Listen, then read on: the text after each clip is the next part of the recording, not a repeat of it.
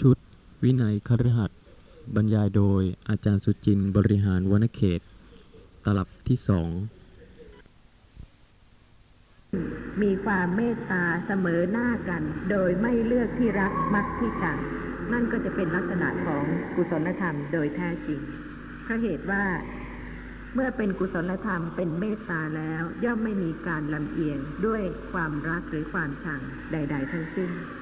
แต่ถ้ายังเป็นการลำเอียงด้วยความรักหรือความชัง โดยไม่เป็นธรรมะ ขณะนั้นจะเป็นกุศลไม่ได้เชิญค่ะอาขอสนับสนุนอาจารย์ที่ว่าตะกี้นี่นะผมก็บังเอิญไปจำบาลีได้นะครับอ้อคติสีอคติเนี่ยแปลว่า ทางที่ไม่ควรเดิน คติมันแปลว่าที่ไปอะแปลว่าไม่ ทางที่ไม่ควรเดิน บาลีว่าอย่างนี้ครับ ฉันทาโทสาพยาโมหาโยธรรมังอติวัตติอติวัตติธรรมังอภามุโจอภามุโตจันทิมา แล้วมีอีกบทหนึ่งว่า ฉันทาโทสาปโยปยาโมหาโยธรรมังอติวัตติ แล้วก็นาหิเยติ แล้วก็กาลปักเขวจันทิมาเนี่ยมีสองบทครับ คือว่าฉันทะ โทสะภัยแล้วก็โมหะสี่อย่างนี้ผู้ใดประพฤติ ก็เหมือนยังประจันข้างแรมคือว่าครึ่งครึ่งๆกลางบางทีก็มืดไปเลย ส่วนผู้ที่ประพฤติธรรมคือไม่ไม่มีฉันทะไม่มีโทสะไม่มีพยาพยะหรือไม่มีละโมหะประพฤติในธรรมดีแล้วแล้วก็ เหมือนยังประจันทร์พ้นจากติดเมฆคือพระจันทร์ข้างสุขปากนะข้างข้างขึ้นนะสว่างดีไอ้นี่ฮะก็พวกตุลาการน่ะถือเป็นชีวิตจิตใจ ว่าจะต้องปฏิบัติในอคติทั้งสี่นี้ไม่ไม่ล่วงละเมิดนะนี่เป็นเป็นธรรมะของผู้ผู้ปรึกษาตุลาการทุกคนจะต้องปฏิบัติ ขอบพระคุณท่านผู้ฟังค่ะ ท่านผู้ฟังจะเห็นได้นะคะว่าอาคติเนี่ยค่ะ ไม่ใช่เรื่องเล็กอย่างที่ท่านคิด ก็เหตุว่าตราบใดที่ท่านเป็นผู้ไม่ตรงนะคะ คือเอียง เอียง เอียงอยู่เรื่อย จะตรงได้ยังไงต่อสภาพธรรมะตามความเป็นจริงเพราะเหตุว่าแม้อกุศลธรรมเกิดขึ้น ก็ไม่เห็น ก็ไม่รู้ เมื่อไม่รู้ก็ยิ่งกระทำการสะสมอกุศลธรรม คือความเอียงนั้นมากขึ้น ถ้าเป็นผู้ที่ยังเอียงอยู่นะคะ ก็ย่อมไม่สามารถที่จะระลึกรู้พิจารณาสภาพธรรมะที่กำลังปรากฏตามความเป็นจริงได้ แต่สติที่เกิดขึ้น ระลึกรู้ลักษณะของสภาพธรรมะที่ปรากฏ โดยสภาพที่ไม่ใช่ตัวตน ไม่ใช่สัตว์ ไม่ใช่บุคคล ความโกรธเกิดขึ้น ไม่มีชื่อนะคะ ใครเคยชื่ออะไรเนี่ยค่ะ เวลาที่สติระลึกรู้ลักษณะของความโกรธ ซึ่งเป็นสภาพที่ร้อน ที่เผาไหม้ที่ไม่แช่มชื่นเลย ในขณะนั้น สาธารณะกับทุกคนเวลาที่สภาพนั้นเกิดขึ้นกับบุคคลใด โดยไม่มีชื่อจำกัดเฉพาะนะคะ แต่ว่าเป็นลักษณะอาการของสภาพธรรมะอย่างนั้นเป็นอย่างนั้น ถ้าจะบัญญัติคำก็ชื่อว่าความโกรธ แต่ว่าไม่มีชื่ออย่างที่เรียกกันว่าเป็นบุคคลนั้นเป็นบุคคลนี้ เพราะฉะนั้นถ้าสติเกิดขึ้นเนี่ยค่ะระลึกรู้ลักษณะของสภาพธรรมะตรงตามความเป็นจริง ความโกรธเกิดขึ้นเพราะเหตุปัจจัย ไม่ใช่ความโกรธของเราหรือของใคร ถ้าไม่มีปัจจัยที่จะให้ความโกรธเกิดขึ้น ความโกรธจะไม่เกิด แต่เมื่อมีปัจจัยแล้ว โกรธเกิดขึ้นปรากฏ โดยสภาพที่ไม่ใช่สัตว์ ไม่ใช่บุคคลใด ๆ ทั้งสิ้น ถ้าผู้นั้นอบรมเจริญสติปัฏฐานนะคะ ระลึกลักษณะของสภาพธรรมะที่ปรากฏ ตรงลักษณะของสภาพธรรมะจริง ๆ ก็จะทำให้ปราศจากอคติคือการทำสิ่งที่ไม่ควรทำเพราะฉันทะ หรือโทสะ หรือโมหะ หรือความกลัวภัยได้ เพราะเหตุว่ารู้ว่าสภาพธรรมะนั้นๆ เกิดขึ้นตามเหตุตามปัจจัย ไม่ใช่ตัวตน ไม่ใช่สัตว์ ไม่ใช่บุคคล เมื่อเป็นอกุศล ปัญญาย่อมเห็นชัดในสภาพธรรมะที่เป็นอกุศล เพราะฉะนั้นปัญญาที่เกิดขึ้นย่อมทำกิจละอกุศลทั้งปวงทีละเล็กทีละน้อยไปเรื่อย ๆ เพราะฉะนั้นการอบรมเจริญสติปัฏฐานนี่ค่ะ จะทำให้ท่านระลึกรู้สภาพธรรมะซึ่งเป็นอกุศล แม้ว่าเป็นบาปกรรม หรืออคติทั้งหลาย ที่ยังมีเหตุปัจจัยเกิดขึ้นนะคะ ก็จะทำให้ลดน้อยลง จนกระทั่งสามารถที่จะดับได้เป็นสมุดเฉดเมื่อบรรลุคุณธรรมเป็นพระอริยเจ้า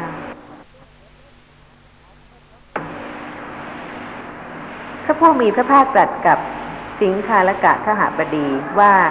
อริยสาวกละกรรมกิเลสทั้งสี่ได้แล้ว ไม่ทำบาปกรรมโดยฐานะสี่คือ ไม่ถึงฉันทาคติ โทสาคติ โมหาคติพยาคติ และไม่เสพทางเสื่อมแห่งโภคะหกนี่เป็นชีวิตประจำวันของครือหัดนะคะ ซึ่งยังไม่ใช่บรรพชิต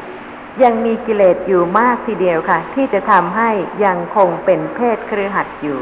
แต่แม้กระนั้นครือหัดซึ่งมุ่งที่จะขัดเกลากิเลสให้เบาบาง ก็จะต้องอบรมปัญญาที่จะรู้ว่าสิ่งใดควร สิ่งใดไม่ควร เพราะฉะนั้นถึงแม้ว่าพระอริยเจ้าขั้นพระโสดาบันบุคคล พระสกทาคามีบุคคล ยังเป็นผู้ที่ยินดีในรูปเสียงกลิ่นรสโผฏฐัพพะ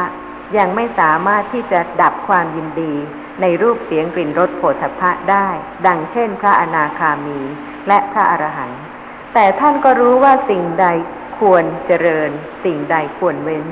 เพราะฉะนั้นพระอริยเจ้าทั้งหลายไม่เสพทางเสื่อม แห่งโภคะหกซึ่งเป็นวินัยของคฤหัสนะคะ ซึ่งท่านผู้ฟังก็ควรที่จะได้ทราบ เพื่อที่ท่านจะได้ไม่เสพ ทางเสื่อมแห่งโภคะหกนี้ด้วย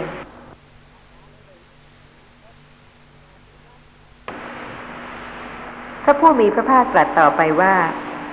อริยสาวกย่อมไม่เสพทางเสื่อม แห่งโภคะหกเป็นไฉนดูกระครหบดีบุตร การประกอบเนืองเนืองซึ่งการดื่มน้ำเมา คือสุราและเมรัย อันเป็นที่ตั้งแห่งความประมาท เป็นทางเสื่อมแห่งโภคะประการหนึ่ง การประกอบเนืองเนืองๆซึ่งการเที่ยวไปในตรอกต่างๆ ในกลางคืน เป็นทางเสื่อมแห่งโภคะประการหนึ่ง การเที่ยวดูมหรสพเป็นทางเสื่อมแห่งโภคะประการหนึ่ง การประกอบเนืองๆซึ่งการพนันอันเป็นที่ตั้งแห่งความประมาท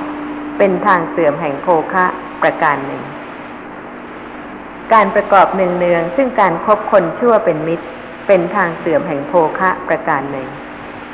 การประกอบเนืองๆซึ่งความเกียจคร้าน เป็นทางเสื่อมแห่งโภคะประการหนึ่งท่านผู้ฟังซึ่งอบรมเจริญสติปัฏฐานทุกท่านนะคะ ก็จะพิจารณาได้ว่า เมื่อท่านเริ่มสนใจในการเจริญสติปัฏฐาน อัธยาศัยของท่านเนี่ยค่ะ ก็เริ่มที่จะคล้อยไป ตามทางของพระอริยเจ้าทั้งหลาย ยิ่งขึ้น อย่างบุคคลซึ่งเคยเป็นผู้ที่ดื่มน้ำเมาเนี่ยนะคะ เวลาที่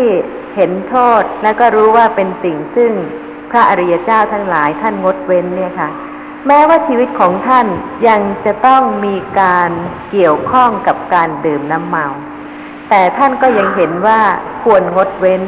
ส่วนที่จะเว้นได้เป็นสมุดเฉดเมื่อไหร่นั้นนะคะ ก็ต้องแล้วแต่เหตุปัจจัย แต่ต้องเริ่มจากการเห็นโทษเสียก่อน ถ้ายังคงไม่เห็นโทษ คิดว่าไม่เป็นไรนะคะ ไม่เกื้อกูลต่อสติที่จะระลึกรู้ลักษณะของนามธรรมและรูปธรรม ท่านก็ยังคงเสพสุราต่อไป แต่ถ้าเสพแล้วรู้ว่าการเสพสุรานั้น ไม่เป็นปัจจัยให้สติเกิดขึ้น ระลึกรู้ลักษณะของนามธรรมและรูปธรรม เช่นขณะที่สมบูรณ์ด้วยสติสัมปชัญญะและไม่เมา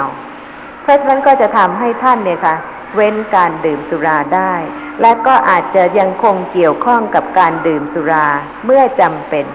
ตามควรแก่หน้าที่กิจการงาน หรือในวงสังคมของท่าน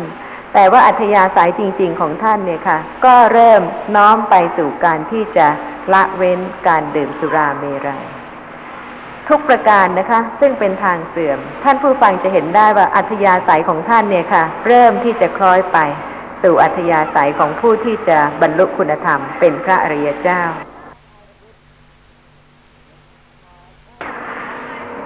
สำหรับ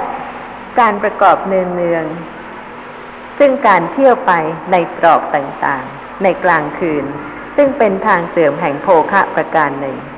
ท่านที่อบรมเจริญสติปัฏฐานนี่นะคะ ก็เริ่มจะรู้ว่า ย่อมละคลาย การที่จะเป็นผู้ที่แสวงหาการเที่ยวไปในที่ต่างๆ ซึ่งอาจจะเคยมีอัธยาศัยอย่างนั้นนะคะ แต่ว่าเพราะเหตุว่าเป็นผู้ที่มีปกติอบรมเจริญสติปัฏฐาน ก็จะทำให้อัธยาศัยของท่านน้อมไป สู่อัธยาศัยของพระอริยเจ้า ซึ่งจะเว้นการเที่ยวไปในตรอกต่างๆ ในกลางคืน เป็นทางเสื่อมแห่งโภคะประการหนึ่ง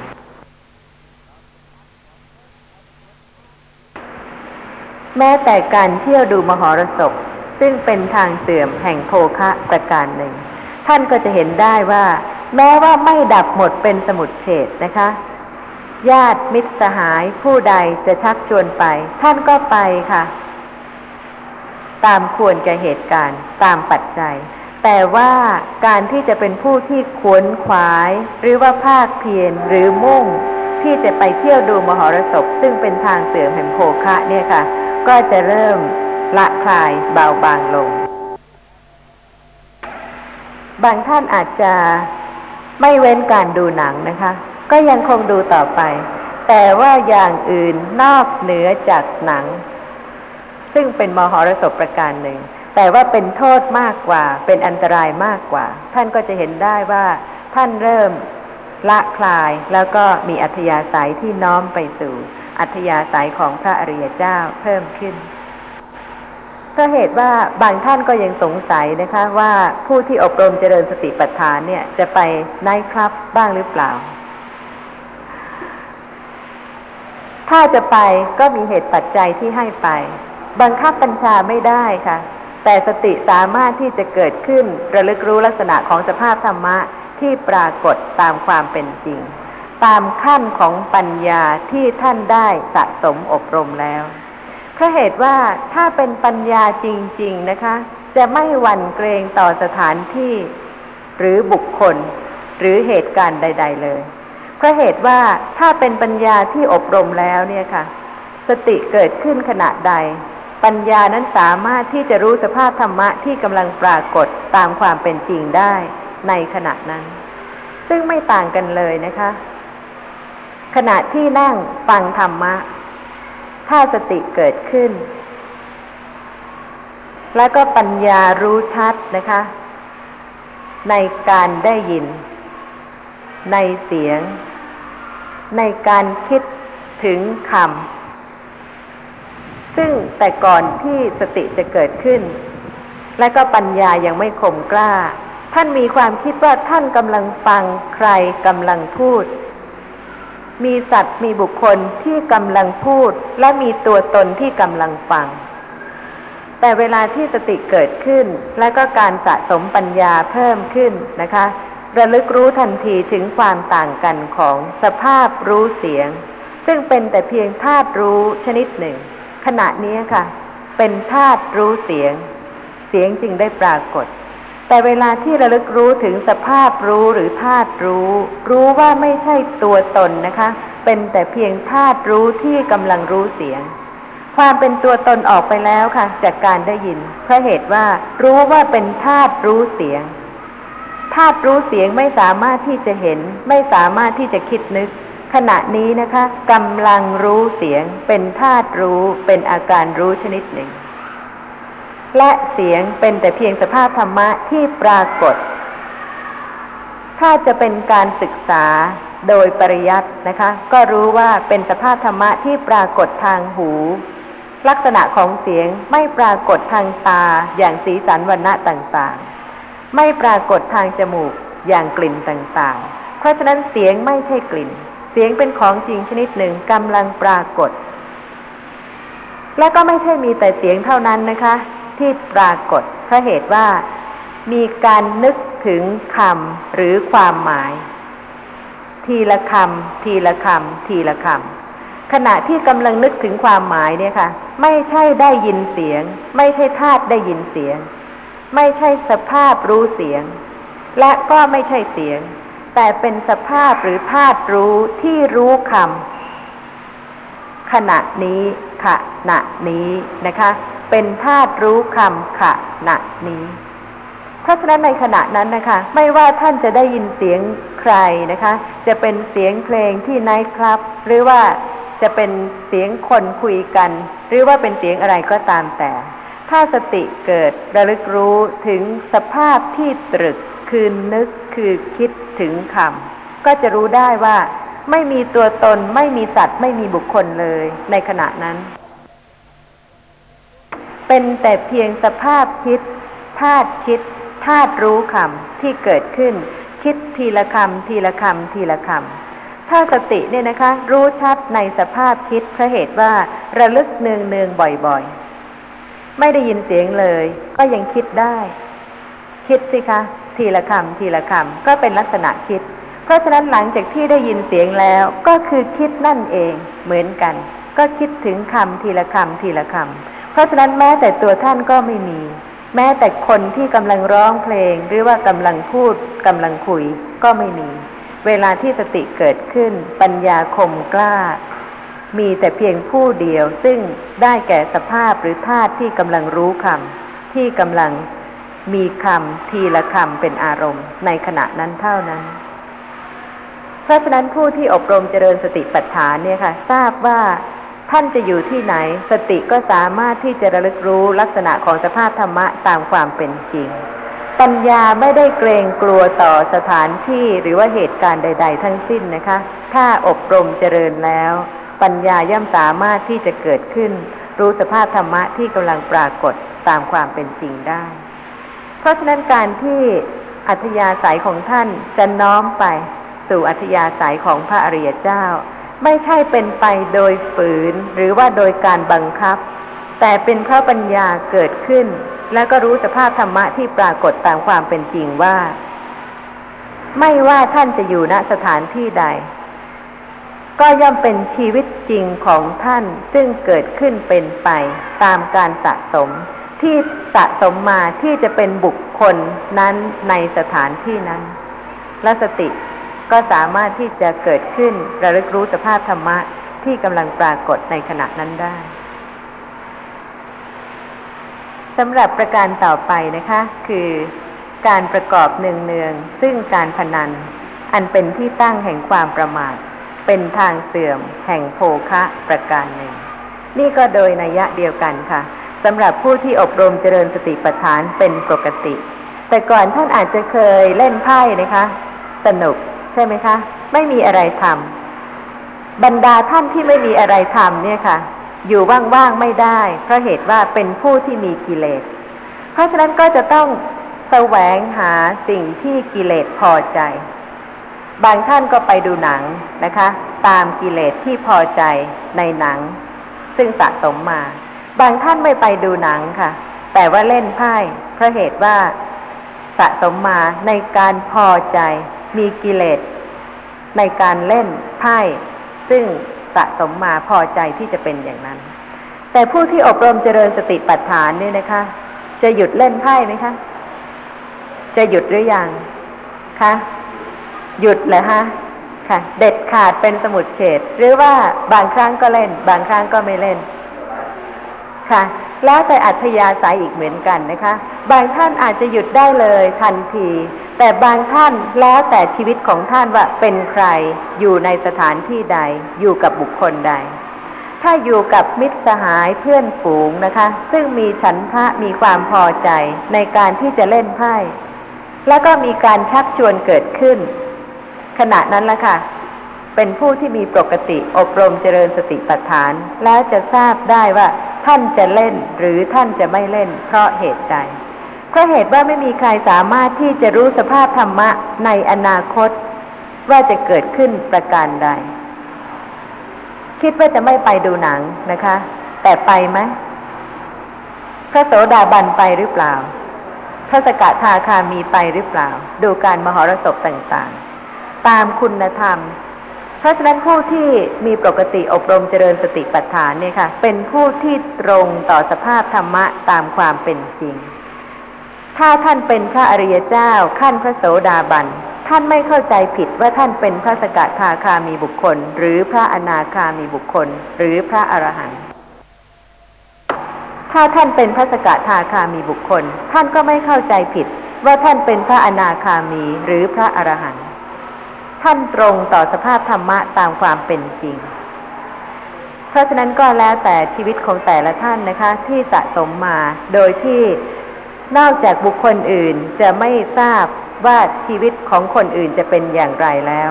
แม้แต่ตัวท่านเองในวันหนึ่งวันหนึ่งเนี่ยค่ะ ท่านก็ยังไม่ทราบว่าจะเกิดขึ้นเป็นไปอย่างไร แต่ผู้ที่มีปกติอบรมเจริญสติปัฏฐานจะทราบว่า ไม่ว่า สภาพธรรมะใดจะเกิดขึ้นเป็นไปนะคะ ย่อมเกิดขึ้นตามเหตุตามปัจจัยที่ได้สะสมมา และถ้าสติเกิดขึ้นระลึกรู้ลักษณะของสภาพธรรมะในขณะนั้นตามความเป็นจริง จะไม่ยึดถือสภาพธรรมะในขณะนั้นว่าเป็นตัวตน เป็นสัตว์เป็นบุคคล เมื่อปรากฏว่าเป็นแต่เพียงสภาพธรรมะแต่ละลักษณะตามความเป็นจริง จะทำให้ละคลาย การยึดถือสภาพธรรมะว่าเป็นตัวตนเป็นสัตว์เป็นบุคคล ซึ่งเป็นขั้นต้นของการที่จะดับกิเลสเป็นสมุดเฉดได้ เพราะตราบใดที่ยังมีตัวตนนะคะ ที่แสนดี ก็ยังไม่สามารถที่จะดับกิเลสได้เพราะเหตุว่ามีความยึดติดในความดีนั้นว่าเป็นเรา หรือว่าเป็นตัวเรา ไม่รู้ว่าเป็นเพียงสภาพธรรมะที่เกิดขึ้น เพราะเหตุปัจจัยที่ได้สะสมมา ถ้าปัญญาไม่เกิดขึ้น ระลึกรู้ลักษณะของสภาพของกิเลสที่ละเอียดขึ้นนะคะ ก็ย่อมไม่สามารถที่จะดับกิเลสได้ และกิเลสทั้งหลายเนี่ยค่ะ จะปรากฏให้เห็นในชีวิตประจำวันนี่เอง ถ้าผู้ใดยังมีกิเลสมาก แต่ว่ามุ่งเลือเกินที่จะประพฤติดี ประพฤติชอบ โดยไม่อบรมเจริญสติปัฏฐาน เป็นปกติ ในชีวิตประจำวัน ก็จะเห็นได้นะคะว่าไม่สามารถที่จะต้านทานแรงของกิเลสได้ แต่เพราะเหตุที่เป็นผู้ที่มีปกติ อบรม เจริญสติปัฏฐานนั่นเอง จึงทำให้ปัญญาเนี่ยค่ะ ละเอียดขึ้น แล้วก็รู้ว่าสภาพธรรมะทั้งหลายที่เกิดขึ้นเป็นปกติในชีวิตประจำวันนั้น เป็นธรรมะทั้งสิ้น ราะฉะนั้นธรรมะไม่ใช่อยู่ที่อื่นนะคะเพราะเหตุว่าบางท่านเข้าใจว่าชีวิตประจำวันเนี่ยค่ะ ไม่ควรจะเป็นสภาพธรรมะ แต่ว่าท่านจะต้องหลีกเร้นไปแสวงหาสภาพธรรมะ ที่จะรู้แจ้งในสภาพธรรมะนั้น นั่นหมายความว่า ท่านไม่เข้าใจลักษณะของสภาพธรรมะว่าแท้ที่จริงแล้วนะคะ ทุกขณะ ที่กำลังปรากฏ ตามปกติตามความเป็นจริง เป็นสภาพธรรมะ ไม่ต้องไปแสวงหาสภาพธรรมะอื่นเลยค่ะ ขณะนี้เดี๋ยวนี้สภาพธรรมะกำลังปรากฏ และถ้าสติเกิดขึ้นระลึกรู้ลักษณะของสภาพธรรมะในขณะนี้ จะรู้ว่าไม่ใช่ตัวตน ไม่ใช่สัตว์ ไม่ใช่บุคคล แต่สติจะต้องเกิดขึ้นนะคะ แล้วก็ระลึกศึกษารู้ลักษณะของสภาพธรรมะที่กำลังปรากฏ ไม่ว่าจะเป็นอกุศลธรรม หรือกุศลธรรม หรือวิบากก็ตามล้วนแต่เป็นสภาพธรรมะแต่ละลักษณะที่เกิดขึ้น เพราะเหตุปัจจัยตามความเป็นจริง ซึ่งไม่ใช่สัตว์ไม่ใช่บุคคล ไม่ใช่ตัวตนทั้งสิ้นเพราะฉะนั้นสภาพธรรมะ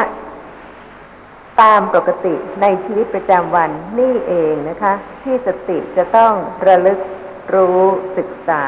จนกว่าจะประจักษ์ชัดว่าสภาพธรรมะนั้น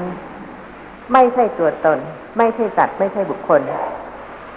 ข้อความในสิงคาลกะสูตรเนี่ยค่ะพระผู้มีพระภาคทรงแสดงให้เห็นชีวิตประจำวัน ของผู้ที่ยังมีกิเลสสะสมอยู่นะคะ มากน้อยต่างกัน และสำหรับข้อปฏิบัติของผู้ที่เป็นพระอริยเจ้า หรือผู้ที่ดำเนินหนทางไปสู่ความเป็นพระอริยเจ้า ที่พระผู้มีพระภาคตรัสว่า อริยสาวก ย่อมไม่เสร็จทางเสื่อม แห่งโภคะหกเป็นไฉนชีวิตของเครือขัดทุกคนเนี่ยนะคะจำเป็นเหลือเกินที่จะต้องมีโภคะ หรือโภคสมบัติ โภคทรัพย์ จำเป็นที่จะต้องจับจ่ายใช้สอยเพื่อการดำรงชีวิต แต่ผู้ที่ไม่สามารถที่จะพิจารณารู้ว่าสิ่งใดควร สิ่งใดไม่ควรนะคะ ก็ย่อมจะเสพทางเสื่อมแห่งโภคะ แต่พระอริยเจ้าเนี่ยค่ะเป็นผู้ที่ศึกษาระลึกรู้ลักษณะของสภาพธรรมะตรง สภาพธรรมะใดเป็นอกุศล ลักษณะของอกุศลธรรมปรากฏในความเป็นอกุศล ให้พระอริยเจ้าเว้นตามควรแก่สติ ตามควรแก่ปัญญาของพระอริยเจ้าขั้นต่างๆ ไม่เข้าใจผิดว่าอากุศลเป็นกุศล เพราะฉะนั้นพระผู้มีพระภาคตรัสว่า อริยสาวก ย่อมไม่เสพทางเสื่อมแห่งโภคะหกเป็นไฉน ดูกระขหบดีบุตร การประกอบเนืองเนืองๆซึ่งการดื่มน้ำเมาคือสุราและเมรัย อันเป็นที่ตั้งแห่งความประมาท เป็นทางเสื่อมแห่งโภคะ ประการหนึ่ง การประกอบเนืองๆซึ่งการเที่ยวไปในตรอกต่างๆ ในกลางคืน เป็นทางเสื่อมแห่งโภคะประการหนึ่ง การเที่ยวดูมหรสพเป็นทางเสื่อม แห่งโภคะประการหนึ่ง การประกอบหนึ่งเนืองซึ่งการพนันอันเป็นที่ตั้งแห่งความประมาท เป็นทางเสื่อมแห่งโภคะประการหนึ่ง การประกอบหนึ่งเนืองซึ่งการคบคนชั่วเป็นมิตร เป็นทางเสื่อมแห่งโภคะประการหนึ่ง การประกอบหนึ่งเนืองซึ่งความเกียดคร้านเป็นทางเสื่อมแห่งโภคะประการหนึ่ง ผู้ที่สนใจในการขัดเกลากิเลสนะคะ ก็จะทราบได้ว่าเป็นความจริงค่ะ ที่ท่านเริ่มน้อมไปสู่ข้อปฏิบัติของผู้ที่เป็นพระอริยะ โดยท่านที่เคยดื่มสุราเนี่ยนะคะ ก็คงจะเริ่มงดเว้น การประกอบเนืองๆซึ่งการเที่ยวไปในตรอกต่างๆก็เช่นเดียวกันนะคะ ก็คงจะงดเว้นแล้วก็น้อยลง สำหรับความหมายของคำว่า เที่ยว หมายถึง การไปสู่ที่ใดนะคะ โดยไม่มีกิจธุระ แล้วก็ในเรื่องที่ไม่เป็นประโยชน์ การเที่ยวดูมหรสพแต่ก่อนนี้ท่านอาจจะเป็นผู้ที่ติดมากนะคะ ในการดูมหรสพต่างๆ แต่เมื่อเป็นผู้ที่มีการอบรมเจริญสติปัฏฐาน ระลึกรู้ลักษณะของสภาพธรรมะ ตามความเป็นจริงแล้ว แม้ว่าท่านจะไม่สามารถที่จะงดเว้นการดูมหรสพได้โดยเด็ดขาดเพราะเหตุว่ายังเป็นวิสัยของคฤหัสถ์แต่แม้แต่นั้นท่านก็อาจจะสังเกตได้ว่าท่านลดความติดลงไปนะคะ ดูก็ได้ ไม่ดูก็ได้ ไม่ดูนานๆก็ยังได้นะคะ ก็เป็นผู้ที่เริ่มเปลี่ยนอัธยาศัย ซึ่งเคยเป็นผู้ที่ติดในการดูมหรสพสำหรับการพนันอันเป็นที่ตั้งแห่งความประมาท ก็โดยนัยยะเดียวกัน ผู้ที่อบรมเจริญสติปัฏฐานเนี่ยค่ะ ก็จะสังเกตได้ว่า ตามปกติแต่ก่อนนี้อาจจะเป็นผู้ที่มีอัธยาศัยในการพนัน แต่ว่าเมื่อเป็นผู้ที่อบรมเจริญสติปัฏฐานแล้วนะคะ เล่นก็ได้ ไม่เล่นก็ได้ แล้วก็ ไม่ได้มีจิตปักไฟในเรื่องของการพนัน แต่อาจจะเป็นเพียงในเรื่องของการเพลิดเพลินตามปกติวิสัยของผู้ที่เป็นครือขัดสำหรับเรื่องการประกอบเนืองๆซึ่งการคบคนชั่วเป็นมิตรเป็นทางเสื่อมแห่งโภคะ ซึ่งท่านก็จะทราบได้นะคะ ว่าบุคคลที่ท่านคบหาสมาคมด้วยเป็นบุคคลเช่นไร โดยการเป็นผู้มีปกติอบรมเจริญสติปัฏฐาน เพราะเหตุว่ากิเลสในตัวท่านเนี่ยค่ะ มีเท่าไหร่ สติจะสามารถระลึกรู้ตามความเป็นจริงได้ รวดเร็วว่องไวยิ่งขึ้นเท่านั้น แต่ก่อนอาจจะเป็นผู้ที่มีกายวาจาที่ไม่ดีงามนะคะ แต่พอเป็นผู้ที่มีปกติอบรมเจริญสติปัฏฐาน สติมีความชำนาญขึ้น รู้ว่ากายอย่างนั้นไม่สมควร วาจาอย่างนั้นไม่สมควรทำให้ปัญญาที่รู้อย่างนั้นเนี่ยค่ะ กระทำกิจละเว้นกายวาจาที่ไม่สมควร ตามควรแก่ปัญญาที่ท่านได้อบรม แต่ไม่ใช่ว่าจะหมดทีเดียวนะคะ ไม่เกิดอีกเลย แต่เมื่อท่านสามารถที่จะรู้สภาพความจริงของความเป็นปุถุชนของตัวท่านได้ละเอียดขึ้นฉันใด ก็ทำให้ท่านเนี่ยค่ะ รู้จักคนอื่น ชัดเจนปลุกโปร่งยิ่งขึ้นฉันนั้น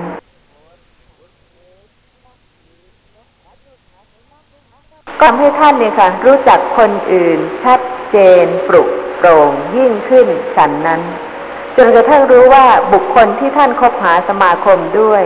แต่ละบุคคลนั้นเป็นบุคคลอย่างไร บุคคลใดนะคะ ควรเว้น และบุคคลใดควรครบปัญญาที่เกิดจากการอบรมเจริญสติปัฏฐาน จะทำให้ท่านรู้ว่าการครบกับบุคคลทั้งหลายนั้น เพื่อประโยชน์อะไรเพราะถึงแม้ว่ามิตรสหายในอดีต จะเป็นผู้ที่มีความประพฤติไม่เหมาะสมนะคะ แล้วก็การเจริญสติปัฏฐานที่ทำให้ท่านรู้จักตัวของท่านละเอียดเนี่ยค่ะ ก็ทำให้รู้จักผู้ที่ท่านคบหาสมาคมละเอียดขึ้น แต่แม้กระนั้นก็อาจจะมีจิตเมตตาที่คิดใคร่จะเกื้อกูล แม้บุคคลซึ่งมีความประพฤติที่ไม่สมควรนะคะ เพราะฉะนั้นการคบหาสมาคมกับบุคคลทั้งหลายเนี่ยค่ะก็จะเป็นไปในทางที่เป็นประโยชน์ ไม่ว่าจะเป็นการคบหาสมาคมกับผู้ที่เป็นมิตรที่ดีนะคะ หรือผู้ที่ความประพฤติทางกายทางวาจาและจิตใจ ไม่เหมาะสมที่จะคบหาสมาคมด้วยสำหรับในเรื่องนี้มีข้อสงสัยอะไรบ้างไหมคะเชิญค่ะ ในในสูตรอะไรนะฮะ สิงสิงคาและกะเดิดค่ะ สิงคาลกะสูตรนะฮะพระพุทธองค์ก็ได้ทรงแสดงให้คฤหัสถ์ทรงแสดงให้คฤหัสถ์โดยตรงนะฮะให้ประพฤติธรรมะสิบสี่ประการรวมกันแล้ว ก็มีอ่าก็มีกามกิเลสสี่ แล้วก็มีกามกิเลสสี่มีอคติสี่แล้วก็มีไม่เสพทางเอ่อเสื่อมแห่งโภคะไม่เสพทำเสื่อมแห่งโภคะอีกหกรวมกันแล้วก็เป็นสิบสี่ประการธรรมะสิบสี่ประการนี้คฤหัสถ์ควรประพฤติ แต่ก็ผมก็อยากจะขอเพิ่มอีกที่อีกสูตรหนึ่งที่อาจารย์ก็เคยบรรยายไปแล้ว นานมาแล้ว ก็คืออมหานามสูตรนะฮะสูตรนี้พระพุทธองค์ก็ทรงแสดงให้กับคฤหัสถ์เหมือนกันนะฮะเพราะฉะนั้นออุบาสกอุบาสิกาทั้งหลายก็จะควรประพฤติ ธรรมะทางในที่นี้อีกสิบเอ็ดประการ ธรรมะในที่นี้อีกสิบเอ็ดประการก็คือให้ปฏิบัติเจริญอินทรีห้า แล้วเมื่อเจริญอินทรีห้าไปแล้วก็ให้เจริญอนุสติหกนะฮะ เพราะฉะนั้นธรรมะสิบเอ็ดประการนี้บวกกับสิบสี่นี้ ก็เป็นยี่สิบห้า ธรรมะยี่สิบห้าประการนี้ไม่ว่าอุบาสกหรืออุบาสิกาก็ควรจะเจริญทั้งนั้น เพราะว่าเจริญได้นะฮะแล้วก็นอกจากนั้นบางธรรมะบางประการที่พระพุทธเจ้าทรงแสดงให้กับพระภิกษุนั้น ที่ว่าให้ไปอยู่โคนไม้บ้าง ให้ไปก็ทุกวันนี้แหละครับ ผู้ที่ปฏิบัติเนี่ยมักจะต้องไปเข้ากรรมฐานเขาใช้คำชื่อคำว่าเข้ากรรมฐาน เพราะฉะนั้นไอ้คำว่าใช้คำว่าเข้ากรรมฐานนี่ก็ผมเห็นว่ามันไม่จำเป็นครับ ถ้าผู้ใดมีธรรมะยี่สิบห้าประการแล้ว ก็จะบรรลุเป็นพระยะเจ้าใดวันใดวันหนึ่ง นะฮะเพราะฉะนั้นผมก็มีความเห็นแค่นี้แหละครับว่า อยากจะชักชวนให้อุบาสกอุบาสิกาทั้งหลายในปัจจุบันนี้ ประพฤติธรรมะทั้งยี่สิบห้าประการ ก็คือให้เจริญอินทรีห้าให้เจริญอนุสติหกแล้วก็ให้ละกามกิเลสสี่ให้ละอคติสี่ให้ละ ความเสื่อมแห่งโภคะหกนะฮะธรรมะยี่สิบห้าประการนี้ ถ้าใครปฏิบัติแล้วผมคิดว่า มันจะต้องได้บรรลุเป็นพระอริยบุคคลในวันใดวันหนึ่งแน่นอนครับแต่เรื่องที่จะบรรลุเนี่ยนะคะ ไม่ใช่เรื่องง่ายเลยค่ะ แม้ว่าพระธรรมที่พระผู้มีพระภาคจะทรงแสดงไว้ถึงสามปิฎก คือทั้งพระวินัยปิฎกพระสุตตันตปิฎกและพระอภิธรรมปิฎกนะคะกิเลสก็ไม่หมดค่ะ ไม่ว่าจะอ่านจบแล้วหรือว่าจบอีกนะคะ ก็ไม่สามารถที่จะดับกิเลสได้ ด้วยเหตุนี้การศึกษาพระธรรมที่ทรงแสดงไว้ โดยละเอียดนะคะ เพื่อที่จะได้เข้าใจในจุดประสงค์ที่ทรงแสดง แต่ละสูตรแต่ละตอนเนี่ยค่ะ จะเห็นได้ว่าพระผู้มีพระภาค ทรงเป็นพระบรมศาสดาจริง ๆ ที่ที่ธรรมะแต่ละข้อแต่ละตอนให้ผู้ฟังเนี่ยค่ะ ได้เข้าใจได้เห็นคุณและโทษเพื่อจะได้ประพฤติปฏิบัติตาม อย่างข้อความในสิงคาละกะสูตรเนี่ยนะคะ จะเห็นได้ว่าสิงคาละกะมานกเป็นผู้ที่มีความเห็นผิด มีความเข้าใจผิด มีการไหว้ผิด คือไหว้ผิดนะคะ โดยที่ไม่รู้ความหมายของการที่ควรจะเป็นผู้ที่มีความประพฤติอย่างไร ในชีวิตประจำวัน จึงจะเป็นการนอบน้อมหรือเป็นกุศลที่ถูกต้อง เพราะฉะนั้นถ้าจะพูดให้บุคคลหนึ่งบุคคลใดเจริญกุศลนะคะ แต่ว่าอากุศลที่มีเต็มแล้วก็หนักมากเนี่ยค่ะ ยังไม่ได้บรรเทายังไม่ได้ละคลายลงไปเลย กุศลนั้นจะเกิดได้อย่างไร ถ้าเหตุว่าในบางครั้งเนี่ยค่ะสำหรับผู้ที่มีกิเลสเบาบาง หรือว่ามีจิตอ่อนควรแล้วนะคะ ก็ทรงแสดงเรื่องของการระลึกรู้ลักษณะของสภาพธรรมะ การอบรมเจริญปัญญายิ่งขึ้น ในกาละที่ควรสำหรับบุคคลนั้น แต่ในกาละที่กิเลสกลุ่มรุมหนักมากนะคะ ยากที่จะปล่อยไปเนี่ยค่ะ จะทำยังไง จะให้ไปอบรมเจริญกุศลก็ไม่ไหว เพราะว่ากุศลไม่เกิดไม่สามารถที่จะเกิดได้ มีปัจจัยของกิเลสที่สะสมมามากนะคะ จนกระทั่งกิเลสนั่นเอง มีกำลังที่ปรากฏให้เห็นความแรงกล้าของกิเลสนั้น ราะฉะนั้นการอบรมเจริญปัญญาเนี่ยค่ะ จะต้องเป็นผู้ที่ละเอียดรอบคอบระมัดระวัง อุปการะเกื้อกูลส่งเสริมทุกด้านทุกประการที่จะให้กุศลงอกงามขึ้น เพราะฉะนั้นพระผู้มีพระภาค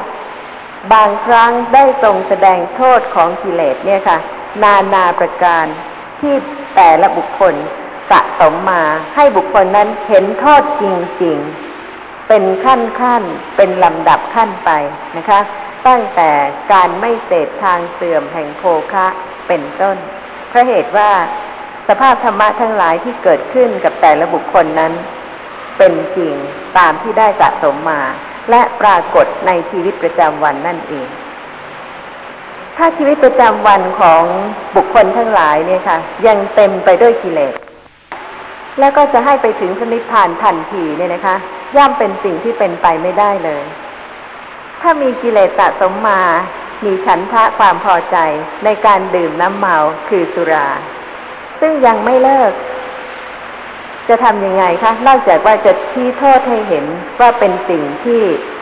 ไม่เป็นประโยชน์ แล้วก็อบรมเจริญสติปัฏฐานประกอบกันไปด้วย พื่อที่ว่าเมื่อบรรลุคุณธรรมถึงความเป็นพระอริยเจ้าแล้ว ก็สามารถที่จะดับความยินดีพอใจ ในสิ่งที่ไม่เกื้อกูลแก่ปัญญาเพราะเหตุว่าธรรมดาของปัญญานั้นย่อมเกิดขึ้นในขณะที่มีปกติสัมปชัญญะสมบูรณ์ ไม่ใช่ในขณะที่หมดสติ หรือในขณะที่มัวเมามึนเมานะคะ เพราะฉะนั้นพระผู้มีพระภาคจึงได้ทรงแสดงโทษที่มีอยู่ในชีวิตประจำวันของเครือขัดเนี่ยค่ะ ให้เครือขัดได้เห็น เพื่อที่จะได้ละเว้น แล้วก็ประพฤติในทางที่เกื้อกูลแก่การที่จะให้ปัญญาเกิดขึ้น ละคลายจนกระทั่งดับกิเลสได้เป็นสมุทเทข้อความต่อไปพระผู้มีพระภาคทรงแสดงโทษ ของการประกอบหนึ่งเนืองซึ่งการดื่มน้ำเมา ซึ่งดูเหมือนว่าทุกท่านเนี่ยก็ทราบดีนะคะ ไม่น่าที่พระผู้มีพระภาคจะทรงชี้โทษเลย แต่แม้กระนั้นถึงแม้ว่าจะเป็นธรรมะที่ท่านผู้ฟังอาจจะเห็นว่าเป็นเรื่องเล็กน้อยไม่สำคัญ แต่พระผู้มีพระภาคก็ยังทรงมีพระมหากรุณาที่จะทรงชี้โทษของสิ่งที่เป็นโทษ พื่อที่บุคคลใดพิจารณาไตรตรองแล้ว ก็จะได้ประพฤติปฏิบัติตามด้วย ข้อหนึ่งร้อยเจ็ดสิบเก้าพระผู้มีพระภาคตรัสว่า ดูกระขหบดีบุตรโทษในการประกอบเนืองเนืองซึ่งการดื่มน้ำเมา คือสุราและเมรัย อันเป็นที่ตั้งแห่งความประมาทหกประการนี้คือ ความเสื่อมทรัพย์ อันผู้ดื่มพึงเห็นเองหนึ่ง ก่อการทะเลาะวิวาทหนึ่งเป็นบ่อกเกิดแห่งโรคหนึ่งเป็นเหตุเสียชื่อเสียงหนึ่งเป็นเหตุไม่รู้จักละอายหนึ่งมีบทที่หกคือ เป็นเหตุทอนกำลังปัญญาหนึ่งดูกระขหบดีบุตรโทษหกประการในการประกอบเนืองเนืองซึ่งการดื่มน้ำเมา คือสุราและเมรัย อันเป็นที่ตั้งแห่งความประมาทเหล่านี้แลยนี่เป็นชีวิตประจำวันนะคะ ซึ่งขณะที่ดื่มไม่เห็นโทษ แต่เวลาโทษเกิดเนี่ยค่ะ รู้ได้ว่าเกิดจากการดื่มสุรา เช่น ความเสื่อมทรัพย์ อันผู้ดื่มพึงเห็นเองเพราะเหตุว่าผู้ที่ดื่มสุราเนี่ยนะคะ ก็คงจะดื่มเป็นนิจสินถ้าติดแล้ว แล้วก็ดื่มลำพังคนเดียว ก็คงจะไม่เป็นที่พอใจ คงจะต้องมีมิตรสหายมากมายทีเดียวนะคะ ในการดื่มสุราแต่ละครั้ง ซึ่งก็จะเป็นเหตุทำให้มีการเสียทรัพย์ในสิ่งที่ไม่จำเป็นมากขึ้น ในพระไตรปิฎกเนี่ยค่ะ โดยเฉพาะในอัตถกถา ได้แสดงชีวิตของบุคคลต่างๆ ในครั้งอดีตไว้นะคะ ไม่ว่าจะเป็นพระชาติของพระสัมมาสัมพุทธเจ้าเองในชาติก่อนๆ หรือว่าของพระอริยสาวกในปัจจุบันชาตินี้ ในครั้งโน้นที่ท่านเหล่านั้นยังเป็นผู้ที่ไม่หมดกิเลสได้มีความประพฤติอย่างไรอย่างไร ในเรื่องของธรรมะที่ทรงแสดงไว้ ก็มีปรากฏมากนะคะ เช่นในเรื่องโทษของการดื่มสุราเมรัยซึ่งทำความเสื่อมทรัพย์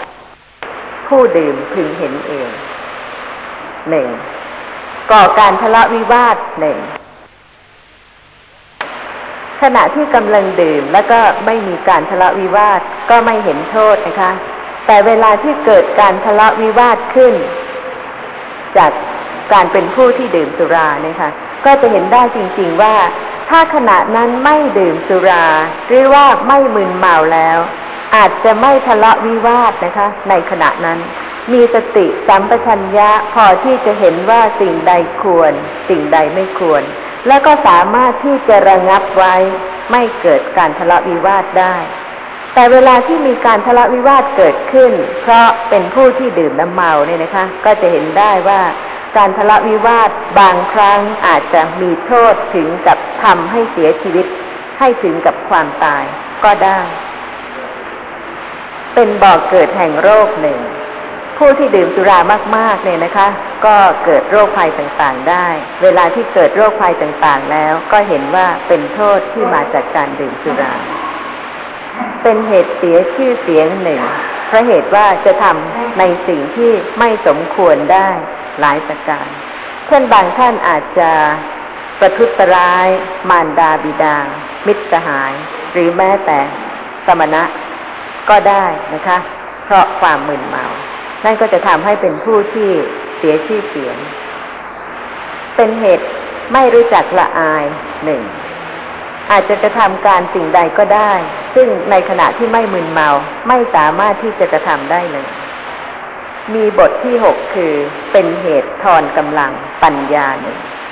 เพราะเหตุว่า ถ้าปกติเป็นผู้ที่มีสติสัมปชัญญะสมบูรณ์ ก็สามารถที่จะ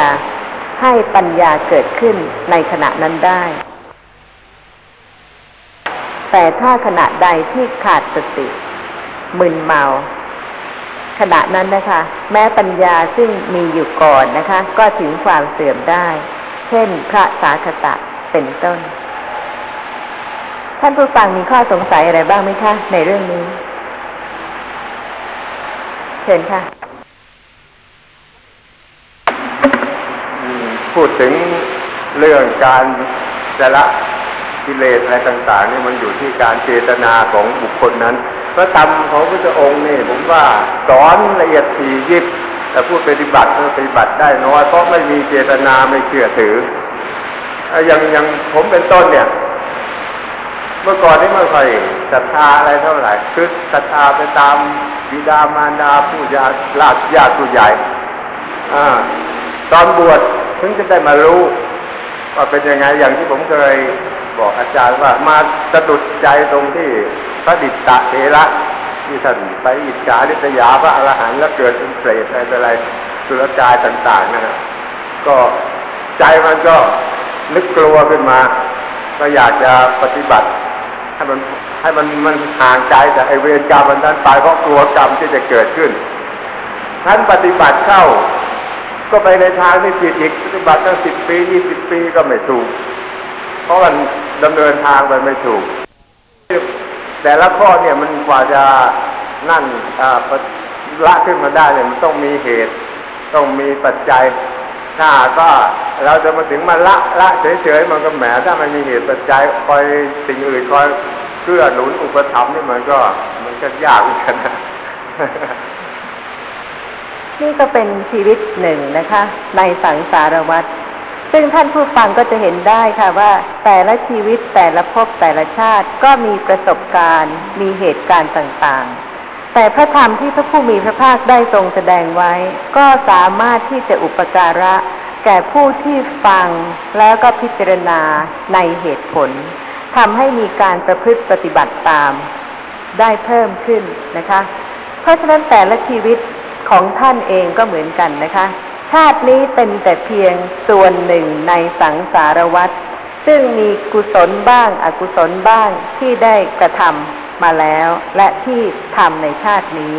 แต่ว่าต่อไปเนี่ยค่ะ ก็เป็นอดีตไป เพราะฉะนั้นแต่ละภพแต่ละชาติกว่าที่จะได้อบรมเจริญปัญญาที่จะรู้สภาพธรรมะตรงตามความเป็นจริง สามารถที่จะประจักษ์อริยสัจธรรม จนกระทั่งดับกิเลสได้เป็นสมุดเฉด ถ้าจะจารึกไว้นะคะ ในพระไตรปิฎกก็ได้นะคะ มากทีเดียว จนเหลือที่จะจารึก เพราะฉะนั้นในพระไตรปิฎกก็มีแต่เพียงชีวิตของผู้ที่เกี่ยวข้องกับพระผู้มีพระภาคในครั้งที่ยังไม่ปรินิพาน ซึ่งเป็นตัวอย่างสำหรับบุคคลในครั้งนี้ แต่ว่าตามความเป็นจริงและสภาพธรรมะทุกอย่างเป็นของจริง เป็นสังสารวัตร ของแต่ละบุคคลนะคะ ซึ่งสืบต่อแล้วก็เกิดขึ้นตามการสะสม ซึ่งเปลี่ยนไปเรื่อยๆ แล้วก็วิจิตขึ้นเรื่อยๆ ชั่วขณะที่ท่านอยู่ในที่นี้เนี่ยนะคะ ท่านก็สะสมสิ่งใหม่ ๆสำหรับจะเป็นปัจจัยที่จะให้นามธรรมและรูปธรรมข้างหน้าเกิดขึ้นวิจิตเป็นไปต่างๆแล้ว ขณะนี้ค่ะ รูปธรรมและนามธรรมซึ่งกำลังเกิด เกิดเพราะการสะสม ซึ่งสืบต่อมาเป็นปัจจัยให้นามธรรมและรูปธรรม ในขณะนี้เกิดขึ้นเป็นไปอย่างนี้ แต่ว่าขณะที่มีการเห็นการได้ยิน การได้กลิ่น การลิ้มรส การรู้โผฏฐะการคิดนึกต่างๆ สุขทุกข์ต่างๆ ทางใจ ก็เป็นการ สะสมเพิ่มขึ้นของปัจจัย ซึ่งวิจิตรขึ้นนะคะ แล้วก็จะเป็นเหตุปัจจัยให้นามรูปข้างหน้าเป็นไปต่างๆ ตามการสะสมที่เพิ่มขึ้นด้วย ข้อความต่อไปพระผู้มีพระภาคทรงแสดงโทษของการประกอบหนึ่งเนืองซึ่งการเที่ยวไปในตรอกต่างๆ ซึ่งพระผู้มีพระภาคตรัสว่าดูกระขหบดีบุตร โทษในการประกอบหนึ่งเนืองซึ่งการเที่ยวไปในตรอกต่างๆ ในกลางคืนหกประการเหล่านี้คือ ผู้นั้นชื่อว่าไม่คุ้มครอง ไม่รักษาตัวหนึ่งไม่คุ้มครอง ไม่รักษาบุตรพัญญาหนึ่งไม่คุ้มครอง ไม่รักษาทรัพย์สมบัติหนึ่งเป็นที่ระแวงของคนอื่นหนึ่ง คำพูดอันไม่เป็นจริงในที่นั้น ๆ ย่อมปรากฏในผู้นั้นหนึ่ง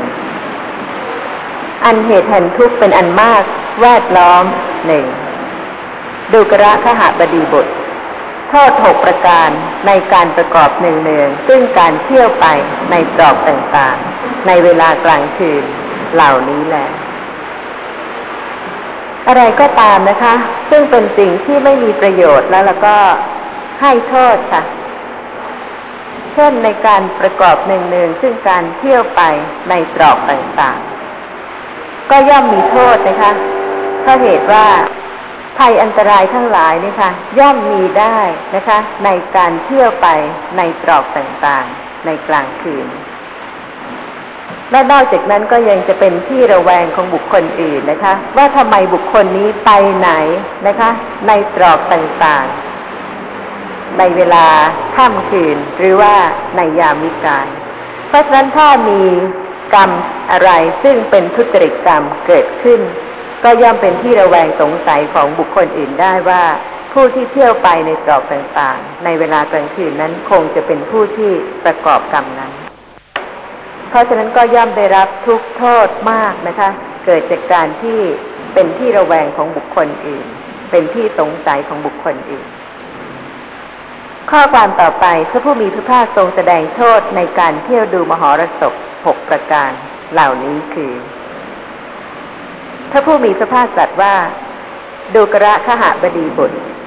โทษในการเที่ยวดูมหรสพหกประการ เหล่านี้คือรำที่ไหนไปที่นั่นหนึ่งขับร้องที่ไหนไปที่นั่นหนึ่งประโคมที่ไหนไปที่นั่นหนึ่ง ภาที่ไหนไปที่นั่นหนึ่งเพลงที่ไหนไปที่นั่นหนึ่งเถิดเทิงที่ไหนไปที่นั่นหนึ่งดูกระขหบดีบุตร โทษหกประการในการเที่ยวดูมหรสพเหล่านี้แหละ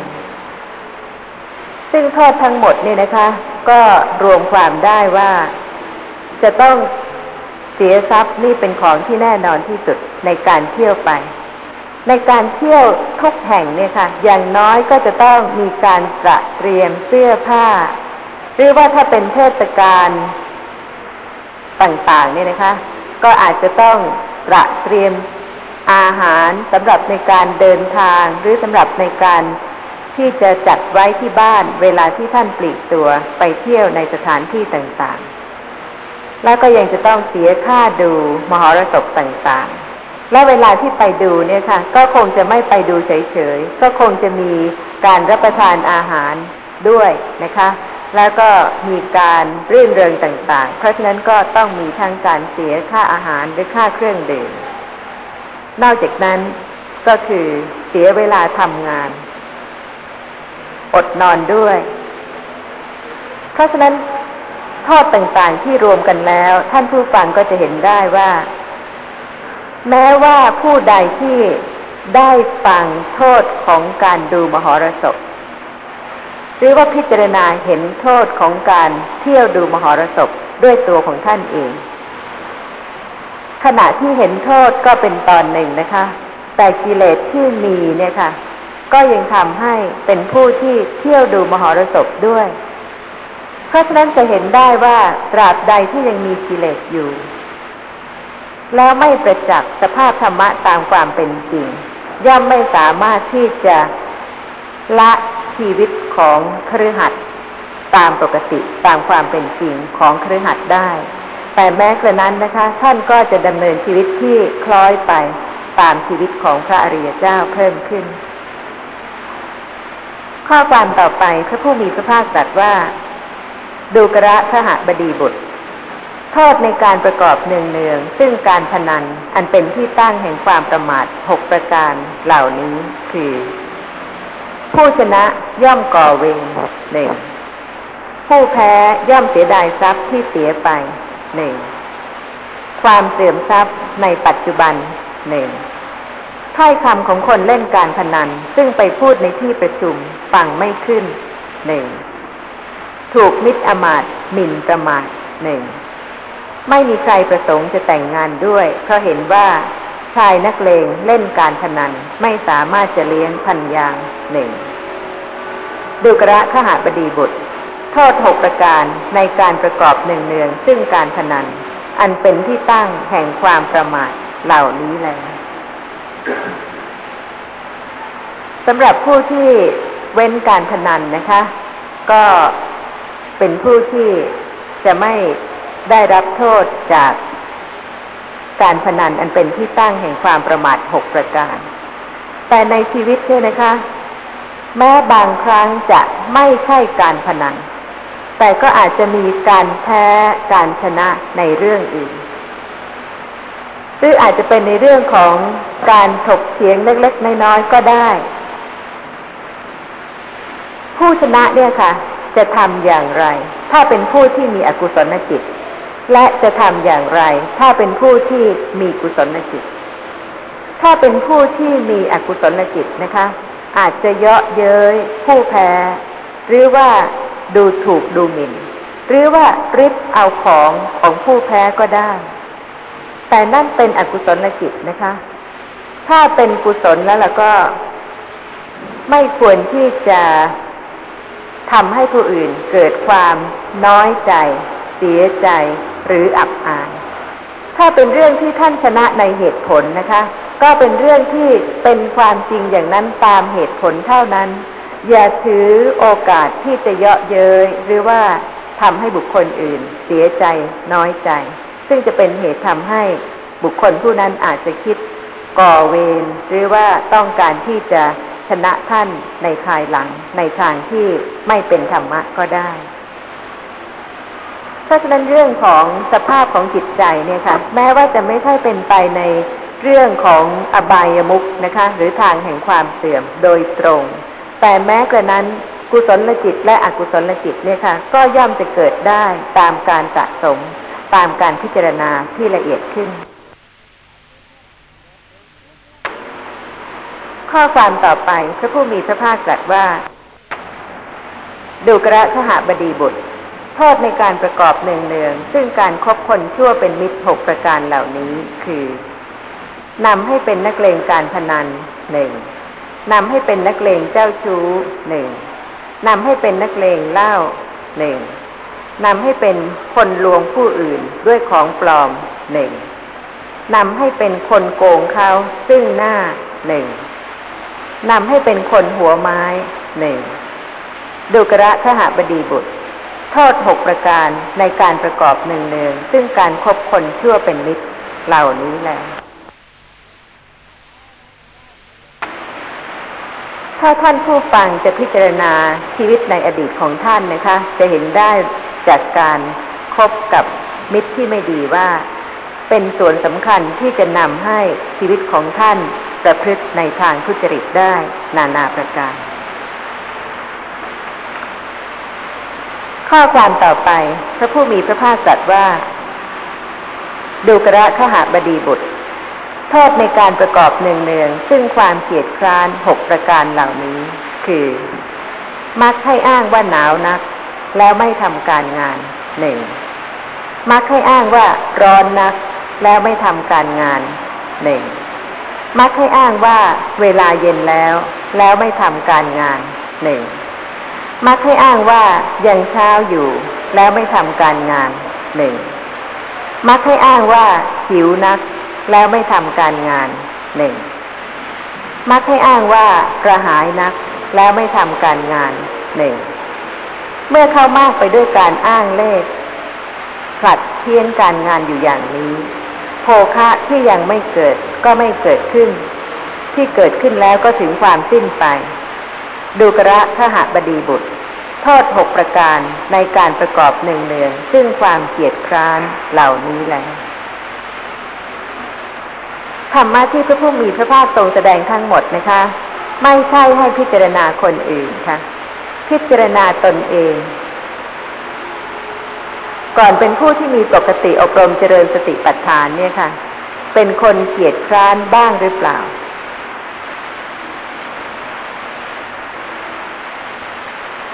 บางท่านนะคะ หนาวนัก ไม่ทำเป็นผู้ที่ย่อท้อต่อเหตุการณ์ทั้งปวงเพราะเหตุว่าความเกียดคร้านนั้นก็คือความย่อท้อต่อการงานหรือต่อเหตุการณ์นั่นเอง ส่วนความไม่ย่อท้อซึ่งเป็นสภาพธรรมะที่ตรงกันข้ามนะคะ คือความกล้ากล้า อาจหารที่จะไม่ ให้สิ่งหนึ่งสิ่งใดเป็นอุปสรรค